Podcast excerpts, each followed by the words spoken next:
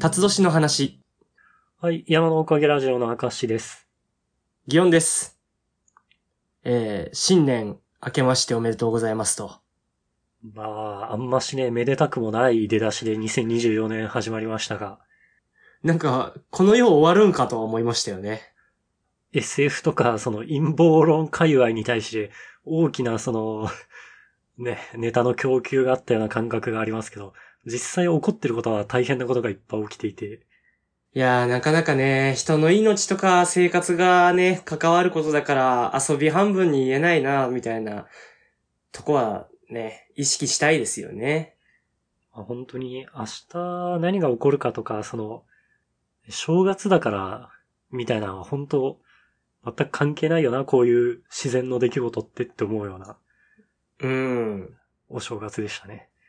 いや、実際さ、なんかまあ、あの、消防団入ったわけじゃない、私。ああ、はい。こういう自然災害なり、なんかこう、ね、事故が起きた時って人事じゃない意識がより強くなりましたよね。すごいですね。自分ごとになってるんですね。うん。まあ、出動しなきゃいけないかどうかっていう差し迫った問題があるので。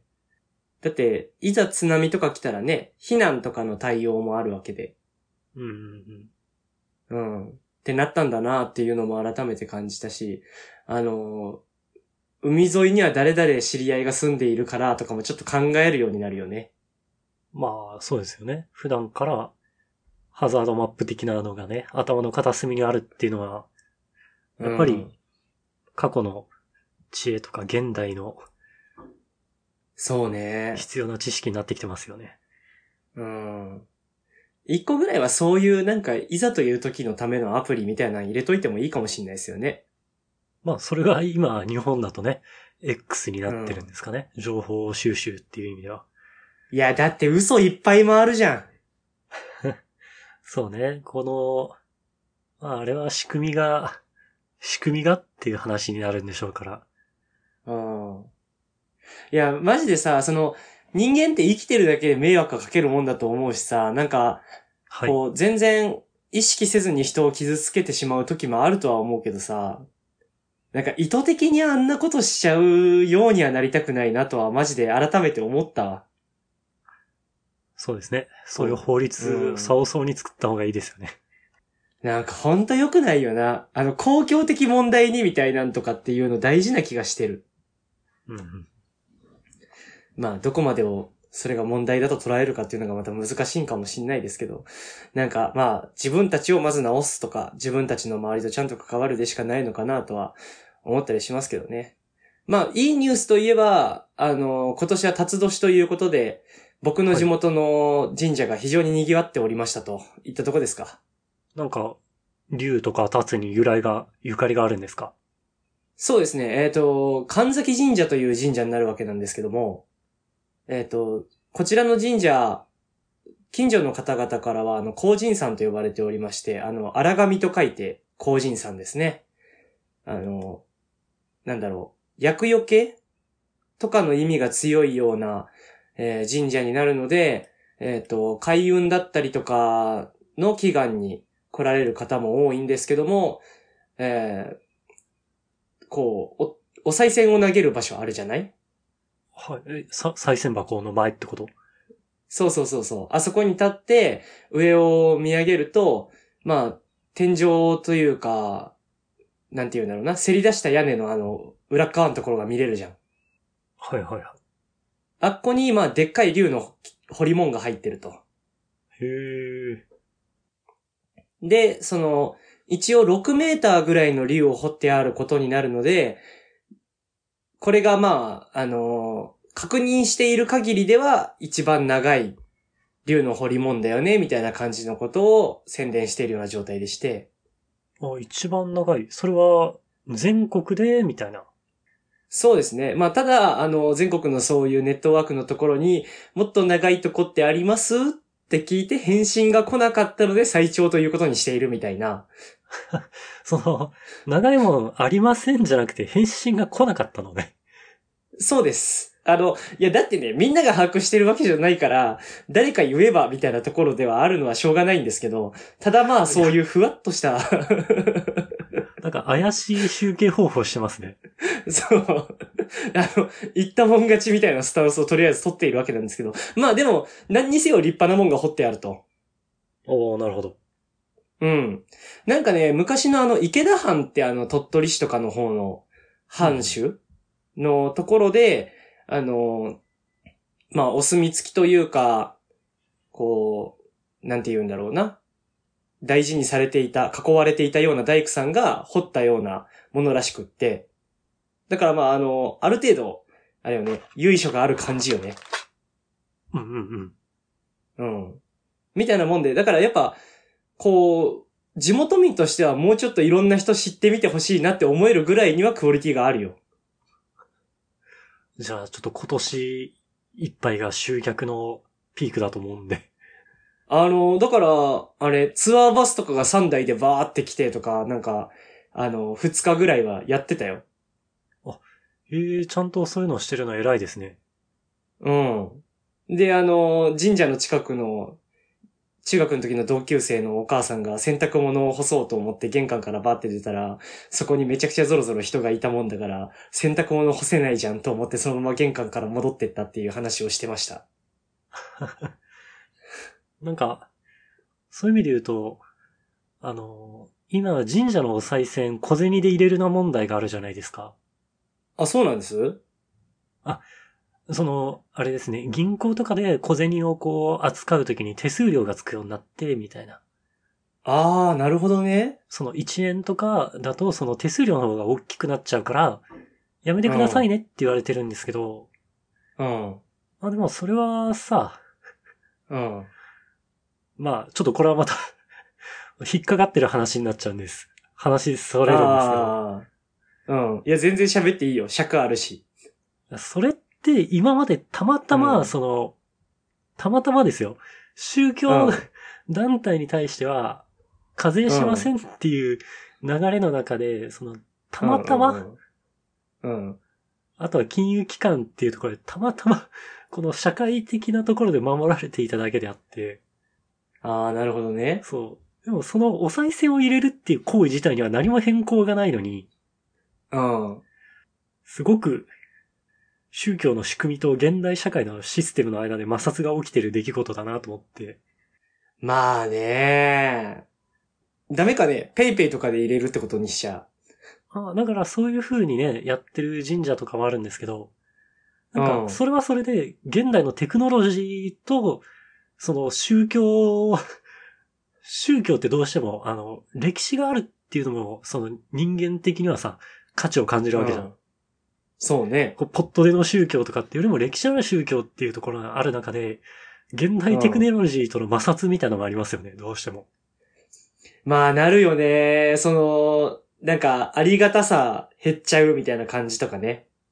で、その伝統舞踊とかを、うん。なんだろうな。なんか例えば、えプロジェクターでうん映してるだけとかで、みんなでズームで見るみたいなので、やっぱ、そう、どうしても儀式的要素が減ったなって感じちゃうってことは、うん。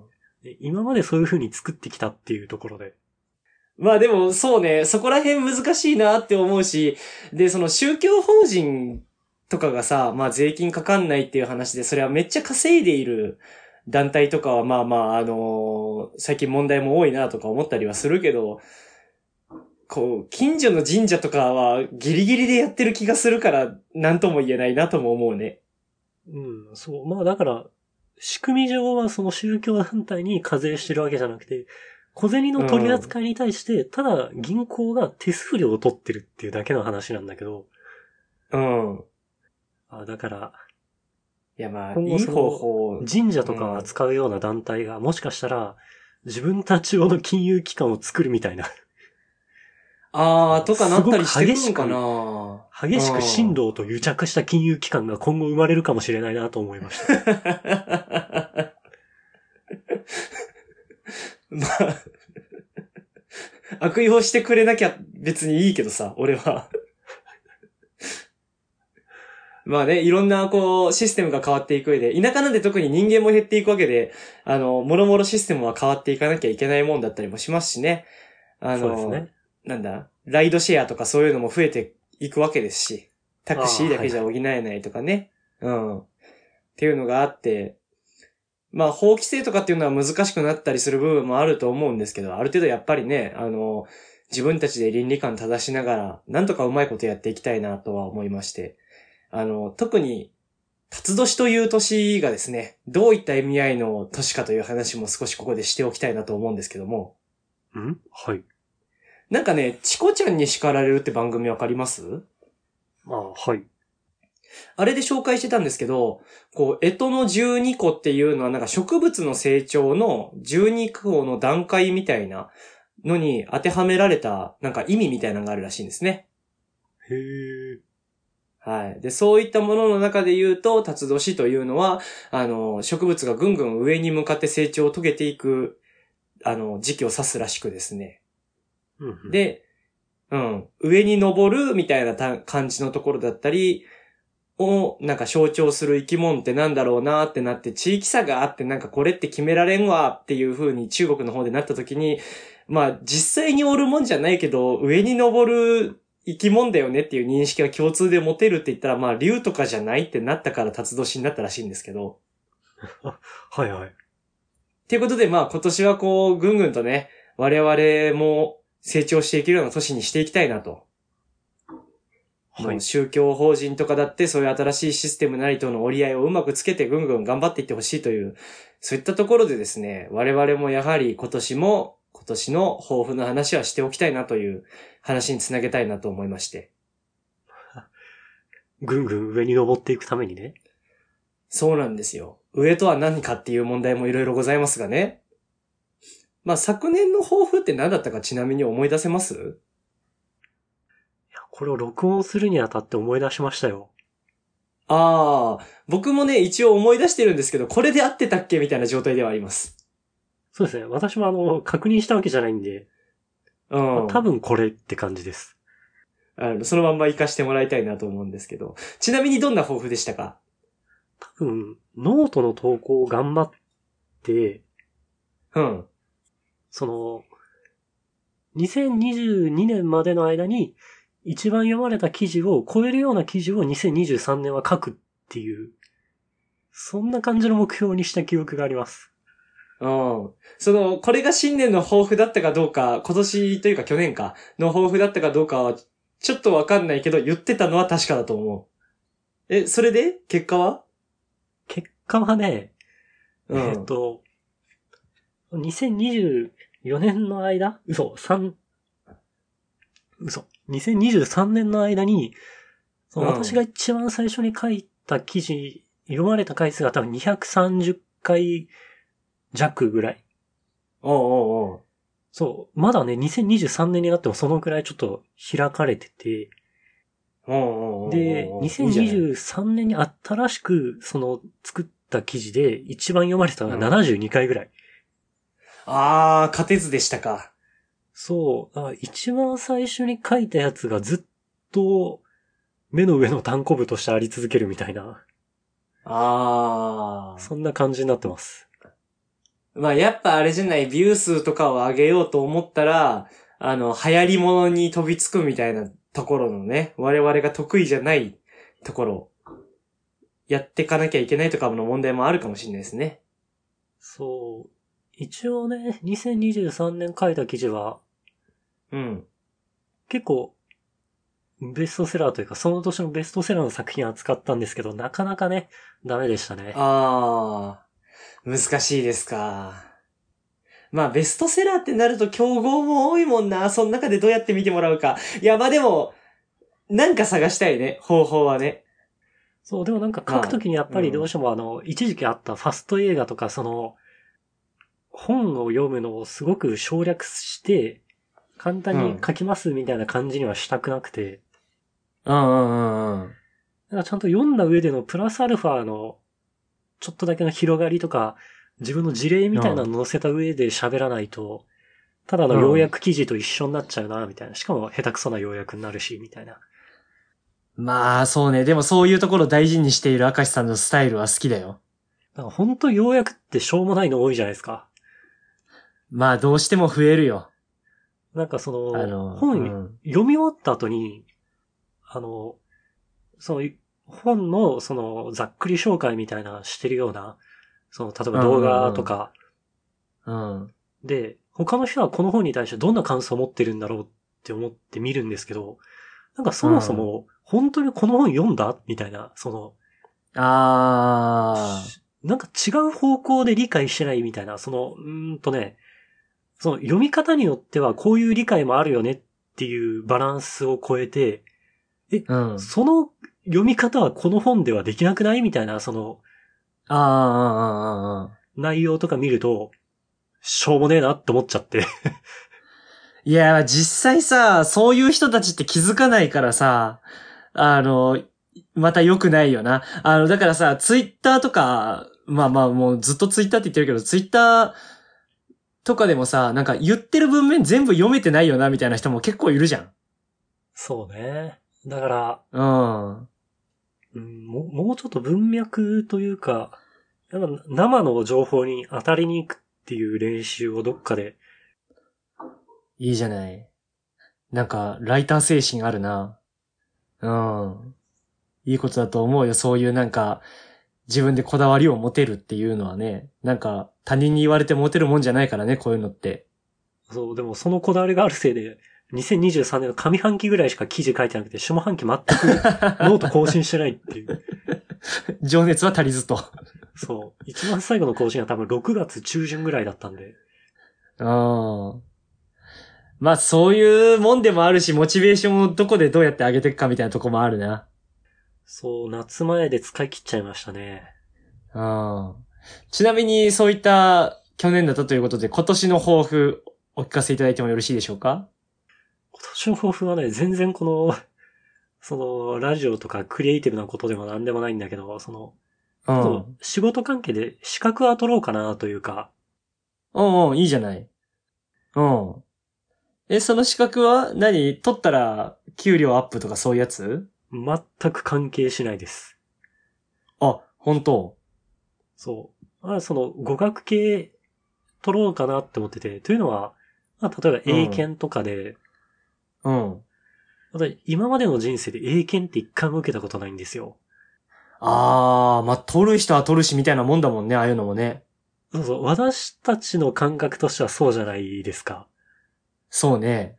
そう。なんだけど、今の受験制度とか、その今後のトレンド考えると、受ける人は受けるよねっていうのじゃ、やっぱちょっと、どんどんなくなってきてるなっていうのを、その、なるほどね。転職したことにうんよって知って、なるほど、なるほど。そう、人には英検取った方がいいよって言うんだけど、自分一回も受けたことないなっていうのがすごくネックになり続けてて、その発言をするときの。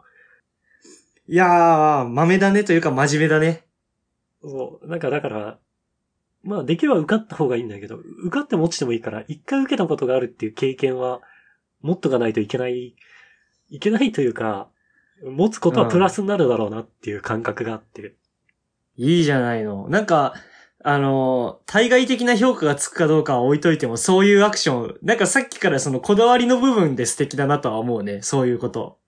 対外的には全く評価されない。うん。なんなら周り気づかんぐらいの可能性あるもんな。そうそうそうそう。うん。いいじゃない。っていう人間なんて見えない努力の方が大事なんだから。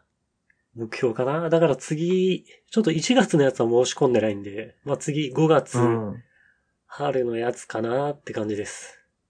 いや、いいね。まあ、またその結果聞いてたらな。なんかやっぱさ、途中途中でそういうのを聞いた上で、あ、じゃあ次どうするみたいな話とかしてかないとモチベーション上がんないもんね。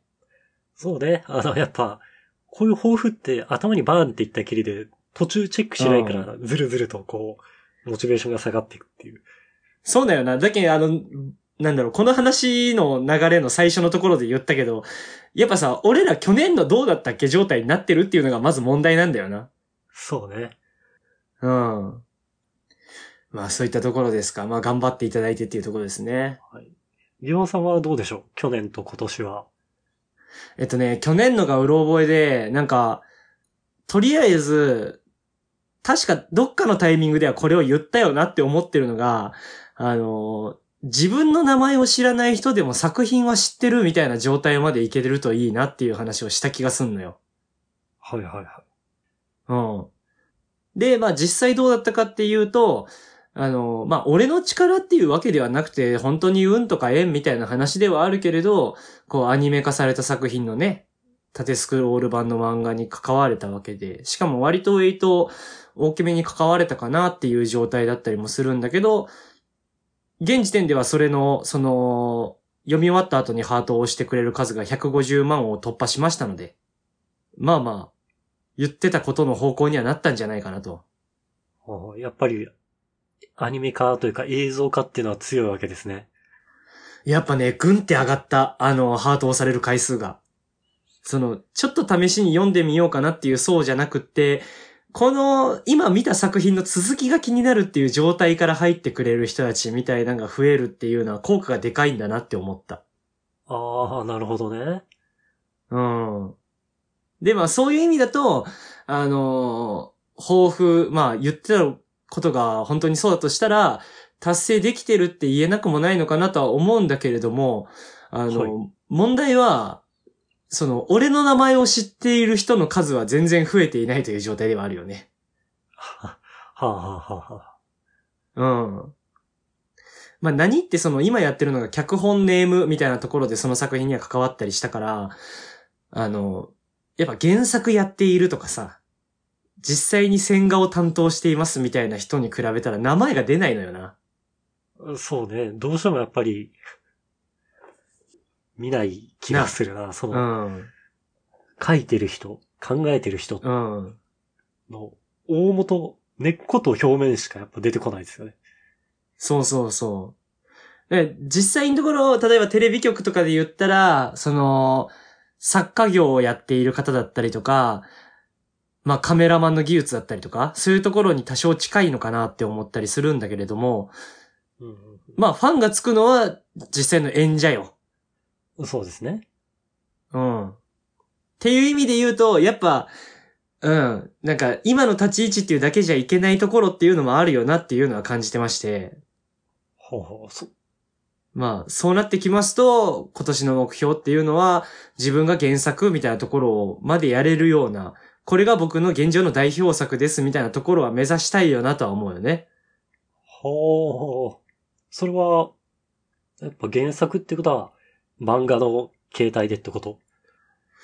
うーん、まあ、その縦スクロール作品も、今お世話になってる会社さんの方針が原作ありきでってやってるだけで、別にオリジナルをやっていってる会社もまああるにはあるから、ああ、じゃあその縦スクロール漫画であっても何かしらこう、持ち込んでいって、みたいな。そうそう。まあ、縦スクじゃなくても横読みでもどっちでもいいんだけどさ。とにかくその、自分なりのこだわりを持ったものをちゃんと出せれる場所を探して、まあ、欲を言えば、だから高い目標として捉えるんであれば公開されたまで今年中に行けたら嬉しいなと思うし、あの、もうちょっと、なんか、なんだろうな、こう、修正してとか、話、打ち合わせをしっかりしてみたいな期間が続くとしても、連載会議通って連載の約束が、まあ、取れました。みたいなとこまでは言っときたいなと思うよね。おおそれが2024年。はい。ちょっと大きめに出てるつもりではありますけども。まあ、やっていけたらなと思うわけですよ。だってあれだよ、なんかこんなことをやーやー言ってるうちにさ、我々も35とかになったら体力の衰えを感じ出すわけだよ、絶対。まあ、体壊したらね、頑張りたくても頑張れなくなりますからね。うん。そしてまた親が置いてくるからね、またおじさんの話みたいなことしてるけどさ。いや、まあ、そういうこと考えたら、ちょっと大きめに貼るぐらいのつもりで今頑張んなきゃいけないのかなとは思ってる。なるほど、なるほど。うん。って言ったところでね、これを聞いていただいている皆さんが、あの、何歳かとかは本当に人それぞれだと思いますし、未だに僕は本当に聞いてくれている人が実在してるんだろうかぐらいの気持ちで喋っておりますけども。イマジナリーフレンドというか、イマジナリーリスナーに対してね。そうそうそう。勝手に我々が想像しているリスナーね。あの、皆さんもね、なんか何がしか自分でやっていることなりとか、これから始めたいことなりみたいなところで、こう、自分の中の上を目指して、こう、ぐんぐんと伸ばしていくような年になってもらえたら嬉しいなというような気持ちでおりますので、皆様今年一年もよろしくお願いいたします。よろしくお願いいたします。という感じで話してきましたが、明石さん最後にお知らせお願いします。はい。この番組のツイッターアカウントを作成しました。アットマーク山のおかげで検索してくれたらヒットすると思います。山のおかげはローマ字で YAMANO。おかげは OKAGE ですね。